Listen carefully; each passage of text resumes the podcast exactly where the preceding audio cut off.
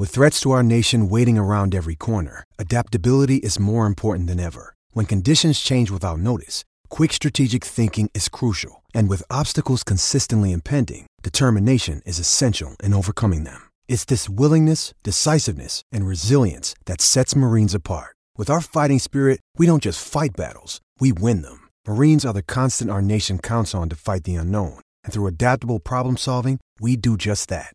Learn more at marines.com.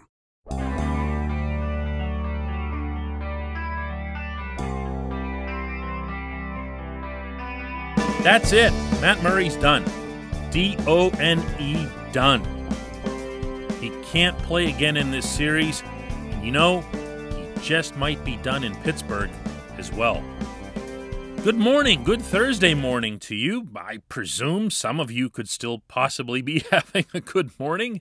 I'm Dan Kovacevic of DK Pittsburgh Sports and the newly reborn DK Sports Radio podcasting network, where you can find this show, Daily Shot, every Monday through Friday, bright and early. Please set us to automatic downloads wherever it is that you get your podcasts from. Makes things easier for you, helps out our business. Murray was not the singular cause to the Penguins losing game 3 of their Stanley Cup qualifying round series with the Canadiens 4 to 3 last night in Toronto. He wasn't.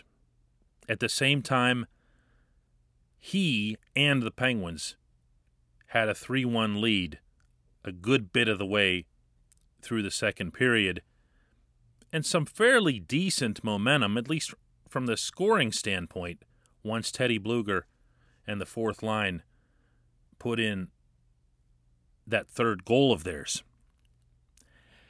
My friends, you have to win that game. You have to win that game. That goes on a lot of people. There are a lot of Penguins who didn't play up to their peak, but ultimately, that responsibility, when something like that happens, is going to go primarily on your goaltender, especially when there have been questions, concerns, criticisms, doubts. Some of them valid, some of them not, but some of them even within the coaching staff. And we don't have to guess at that. We don't have to be a fly on the wall. All we have to do is look at what they did as opposed to what they said. And if you look at what they did going way back to the regular season, they turned to Tristan Jarry. Tristan Jarry became the team's number one goaltender for a pretty significant stretch there. And it wasn't until post Christmas that they really started trying to get Murray back into the number one spot. That's Sullivan for you. He he he loves Matt Murray. He doesn't hide that. He's not ashamed of it. He's not worried about any negative perception attached to that because the times that he has stuck by Murray, he's gotten himself a couple of rings. This isn't that time. It isn't. This is not 2016 and 2017 where when Murray would struggle and Sullivan would say, All right, that's it, I'm sticking by him. For that matter, this isn't between games one and two of this series, where the the Penguins played pretty well in game one, and Murray really gave up just the one kind of softish goal to Nick Suzuki that wrister from the left circle. And Sullivan could look like, all right, Matt, we've been through this before. Here's the adversity. We're going to stick by it, and you're going to go get him. And then he does. He played extremely well in game two. And then game three comes along, and he has a 3 1 lead. And he loses it. You can say what you want breaking down each individual goal. You know, this one was his fault. This one wasn't his fault. It doesn't matter. It doesn't matter. It doesn't even matter what you think of the Jeff Petry goal in isolation. That obviously isn't one that anybody wants to give up. I mean, you don't want a defenseman roofing a short side puck over your shoulder from basically hovering near the goal line. That that that's not a good goal. But this isn't even about that. It's the more general thing. There was a 3 to 1 lead and then it became a 4 to 3 loss. That can shake your whole team up. That's where and why a change absolutely, positively, unequivocally must happen for game four. I know a lot of you think right now that it's very obvious that Sullivan should and will do this. I'm here to tell you it's not obvious. It'll crush him to do this if he does it. But he has no choice. Even stepping back from Murray and his own performance, what you have to think about here is the impact on the rest of the team. A blown lead cuts you to the bone in hockey. It's painful. It's not just painful for the goaltender, it's painful for everyone, especially when it's in an important, critical game like this. They need a change. They need some momentum coming their way. They need to throw some doubts, some skepticism into Montreal's minds going into game four. Oh, we beat that other guy, but we don't know about this one. You want them thinking thoughts like that. Because here's the ugliest truth of all as it relates to game three. It's not about a certain player or goaltender, forward, defenseman falling short. The Montreal Canadiens, who look way more inspired, way more physical, way more determined, way faster than what I'd envisioned going into this series, given that they had absolutely nothing to play for. The whole concept of their participation was found gold. The Canadiens had 58 shot attempts to the Penguins' 57. If you don't know what shot attempts are, it's exactly what it sounds like. If you take a shot on goal, that's a shot attempt. If you take a shot and you miss with it, it's still a shot attempt. It means that you were still free enough and you were still somewhere in or near the attacking zone to shoot the puck. If you shoot it and it gets blocked, that's also a shot attempt. Same thinking. The idea is to try to track your possession, your your aggressiveness. How much did you have the puck? How much were you a threat to score versus the other guys? 58 to 57. In the first two games, it wasn't like that. The Penguins had the possession. The Penguins had the puck. The Penguins had the shot attempts. This right now crazy as it sounds, crazy as it looks, with even a cursory glance at both of these rosters, is an even series, meaning just in terms of their level of play. We can break down all of the strategies and motivations and everything else here. Right now, that doesn't matter. We'll have time for that, especially if the Penguins are eliminated really soon. We'll have all kinds of time for intricate analysis of everything that went wrong. What matters right now is that Montreal's on even footing. That wasn't supposed to be the case. Remember that entering this, the Penguins had, per everyone's perception, not just mine, everyone's perception, including everybody in Montreal, I might add, enormous advantages at forward, on defense, on the power play, on the penalty kill, everywhere except one position. Montreal had the goalie. Montreal still has the goalie. Montreal has Carey Price. The Penguins don't.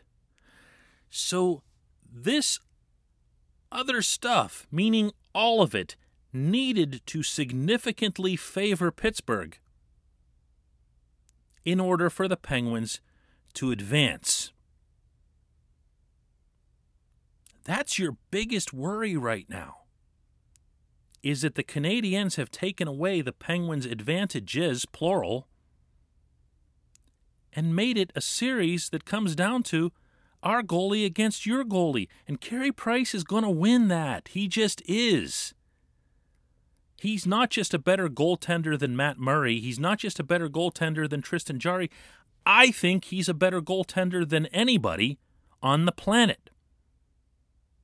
In terms of talent, in terms of big game performance over the course of his career, in terms of steadiness, in terms of the impact that he has on the rest of his team. You see that the Canadiens feed off of him. They trust him to make the save. And then they go flying up ice. Everything has started with him. The Penguins need to counter. They need to counter what Montreal has and to take away that advantage, but also to rebuild their own. That's going to involve not just changing goaltenders, but also a couple other moves. To start, yes, Tristan Jarry absolutely, unequivocally, positively must be the game four starter. And game five, for that matter, obviously, no matter what happens in game four. You put him in, you stick with him. He's got to win you the whole series, not just game four. Jarry's faced the Canadiens twice this season. Jarry outplayed, outpracticed Murray in the exhibitions in the summer camp that were conducted post shutdown. He's become, as I've been saying for months, the better goaltender. you don't make it to this situation and not switch goalies. You don't go down with the ship, which is what Sullivan would be doing by trusting Murray one potentially final time. Referencing, of course, that Murray will be a restricted free agent and the Penguins might be inclined to move him anyway because of the Seattle expansion draft next summer. if you're ever going to turn to Tristan Jarry, you're doing it now. But I don't think that's it. I don't, I don't think that's the only move. I'm looking at Patrick Marleau. I had hopes for him. I thought that maybe if he had been placed on a more skilled setting alongside Evgeny Malkin and Bryan Rust that there was a chance that you could find some kind of cohesiveness there, and at the same time have Jason Zucker, who's more of a grinding type,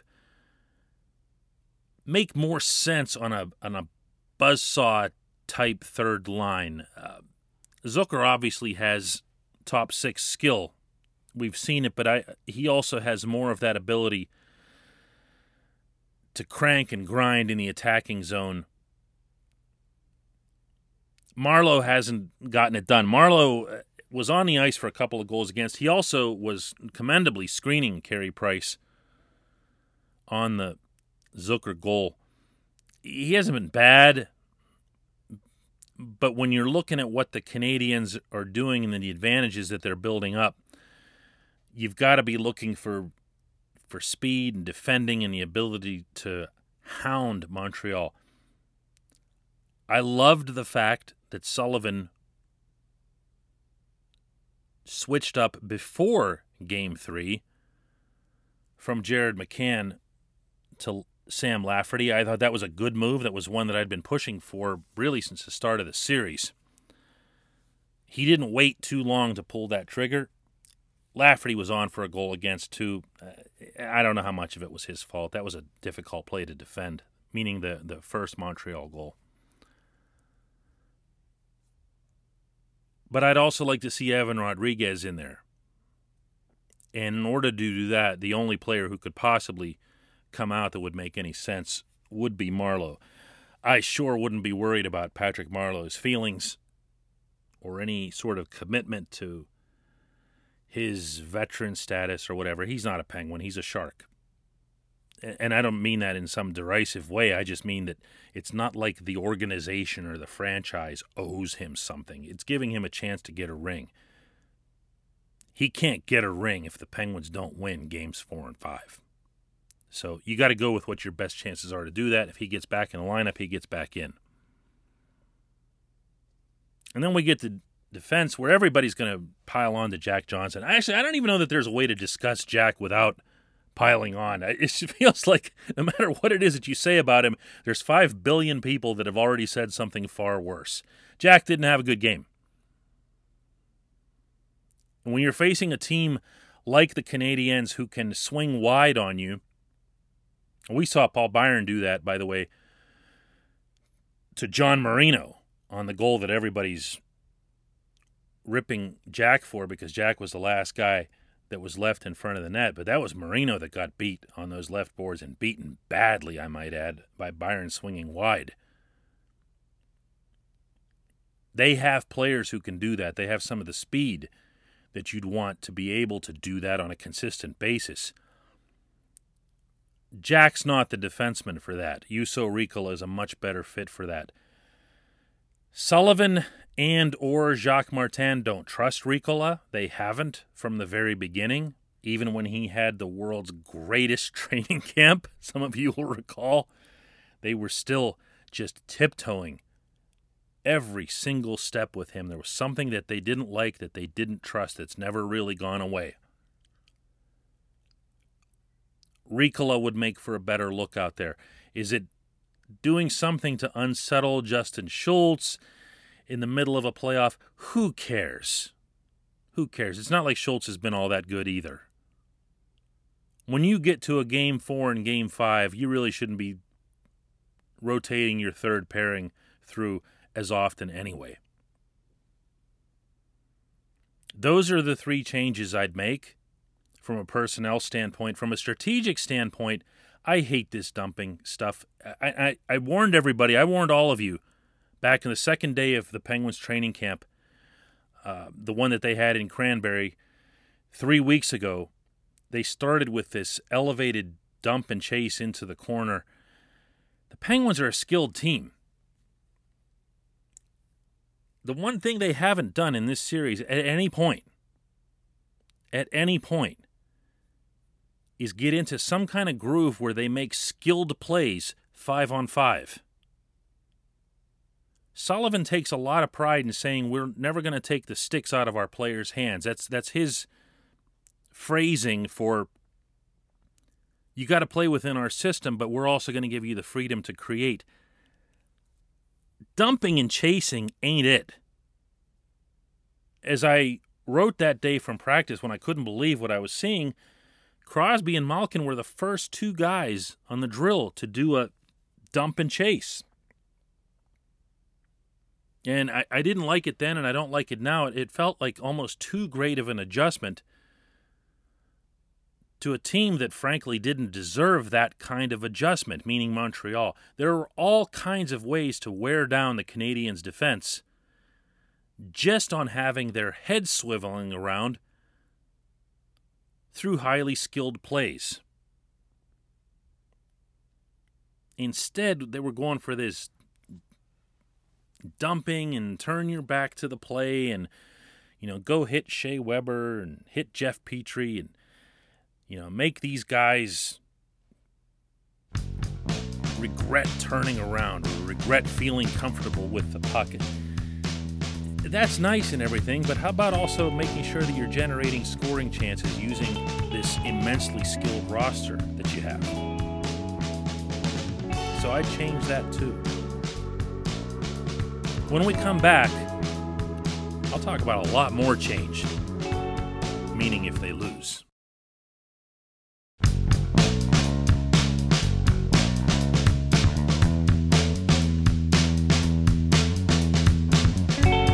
Alexis Lafreniere is his name. I'll save you the trouble of looking it up, or for that matter, looking up the correct pronunciation. That's actually how you say it. First name looks like Alexis, it's pronounced Alexis. The last name is Lafreniere. And he is the consensus number one overall pick in the coming NHL draft, which will be conducted after these playoffs are completed. For anybody who doesn't know, you could be hearing a lot about this very soon. The Penguins are one of the teams incredibly enough, through this strange pre lottery that the NHL had, who have a 12.5% chance of having their ping pong ball selected to get Lafreniere. He is not Crosby. He's not Ovechkin. He's not Malkin. He's not McDavid. But he's a very, very good player. And I'm sure the Penguins, after the fact, well after the fact, would be very, very happy to have him. And yeah, you know why I'm bringing him up. The second segment of this program is always brought to you by the Greater Pittsburgh Community Food Bank. During normal times, one in seven people in our region are food insecure, including one in five children.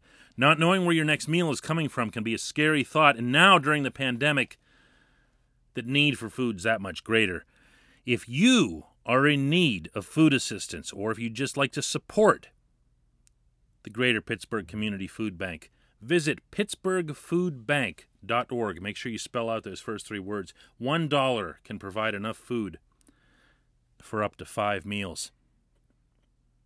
If the Penguins lose, in addition to all of us starting to do heavy math on ping pong balls and trying to figure out what the odds are that the Penguins could win two lotteries in the same century and stuff like that. The nature of who we are as Pittsburghers and people who appreciate, follow, love hockey in this city is such that we're going to immediately start talking about the core. We're going to immediately start talking about, okay, that's it. Evgeny Malkin has two points in his last seven playoff games. Uh, even Sidney Crosby, I mean, he's had a, a, decent series. He hasn't blown anybody away, certainly didn't in game three. Chris Letang's had a good series. So it won't be necessarily as much about their individual performances as it is what are we really doing here? What's the outlook, not just for now, but for the next three, four years? How can we still maximize Sid, Gino, Letang, or two of those three, or one of those three, or whatever it is, for years to come. As I'm often pointing out, the Boston Bruins have had a ton of success with an older core. I mean, you're still looking at Patrice Bergeron, Brad Marchand, Zdeno Chara, Tuukka Rask, same four guys have been there forever. They're still really the heart and soul of that team, even with the rise of David Pastrnak and other guys. They're still the core. The Bruins have just done a really good job of surrounding them with younger, faster players who can keep them operating at the speed that's needed to contend for a Stanley Cup. Maybe the Penguins don't have that. Maybe the Penguins hardly ever having a first round pick has caught up to them. Maybe it's time they start hanging on to their Samuel Poulins and their Nathan Legares and the picks that were produced to get those players and to get other players and to not keep giving away first round picks, second round picks for Jason Zucker, Patrick Marleau, and so forth. Maybe it's time for a different approach. I'm obviously speaking here in the hypothetical event that the Penguins get eliminated. I'm not sure that that's going to happen. But I am sure that this is where the discussion will go, if it does. I'm also sure of this. What a road they've got ahead of them. Have you thought about this at all? From the very beginning, we knew that the Penguins would have to win not four rounds, but five rounds to win the Stanley Cup. To my mind, the very last thing they could have afforded in this setting, other than the obvious, meaning injuries, would be a long, protracted series against a team they should have just mopped up. And that's what they're in for now Game four is Friday at 4 p.m. Game five is Saturday at an undetermined time, but still within 24 hours. It's boom, boom. And then they're going to go right into however it is the teams above them get reseeded. It's going to be one of the top four teams in the Eastern Conference. So one of the Lightning, Bruins, Capitals, and Flyers. Really, really tough round, tough best of seven round after the Montreal bleeping Canadiens just took you to five. And then you get reseeded yet again for what will be the second actual round of actual Stanley Cup playoffs. So you'll get another one of those teams that'll be feeling even better about itself and it'll still be way fresher than you and theoretically healthier. And then you got to take on another one of them just to get to the final. Um, this hurts. This this loss really hurt. I don't know that it killed the Penguins' chances, but it did massive damage. There's no denying it. Even if the Penguins do rattle off two really impressive wins here and feel really good about themselves, what they've done to themselves by allowing the series to get to this point is going to hurt them. Is absolutely going to hurt them. I'm not sure what the answers are for that. I, am not sure that there are any. But I do know that Mike Sullivan has moves to make. And it can't be like 2016 and 2017 where he just says, Matt, you're my guy. You've always bounced back. You've always fought back from adversity. This isn't the time. This isn't the time if game four isn't the occasion on which the Penguins do bring in some newer, younger blood, not just between the pipes, but also at the other two positions that I referenced, rest assured that new blood will be coming in after they're eliminated, only it'll be for a much longer haul. Coming up today at 11 a.m., it'll be the Pirates Pod with Alex Stumpf and Noah Hiles. I'll be back at PNC Park for a 1:35 p.m. first pitch between the Pirates and the Twins, writing another column, and then this podcast will be back tomorrow morning. Thank you so much for listening to this. Your front door, your car, your gym locker, your bike, your computer, your window, your gun. Safety is a habit. Every day you lock and secure your home, car, and everything you want to keep safe.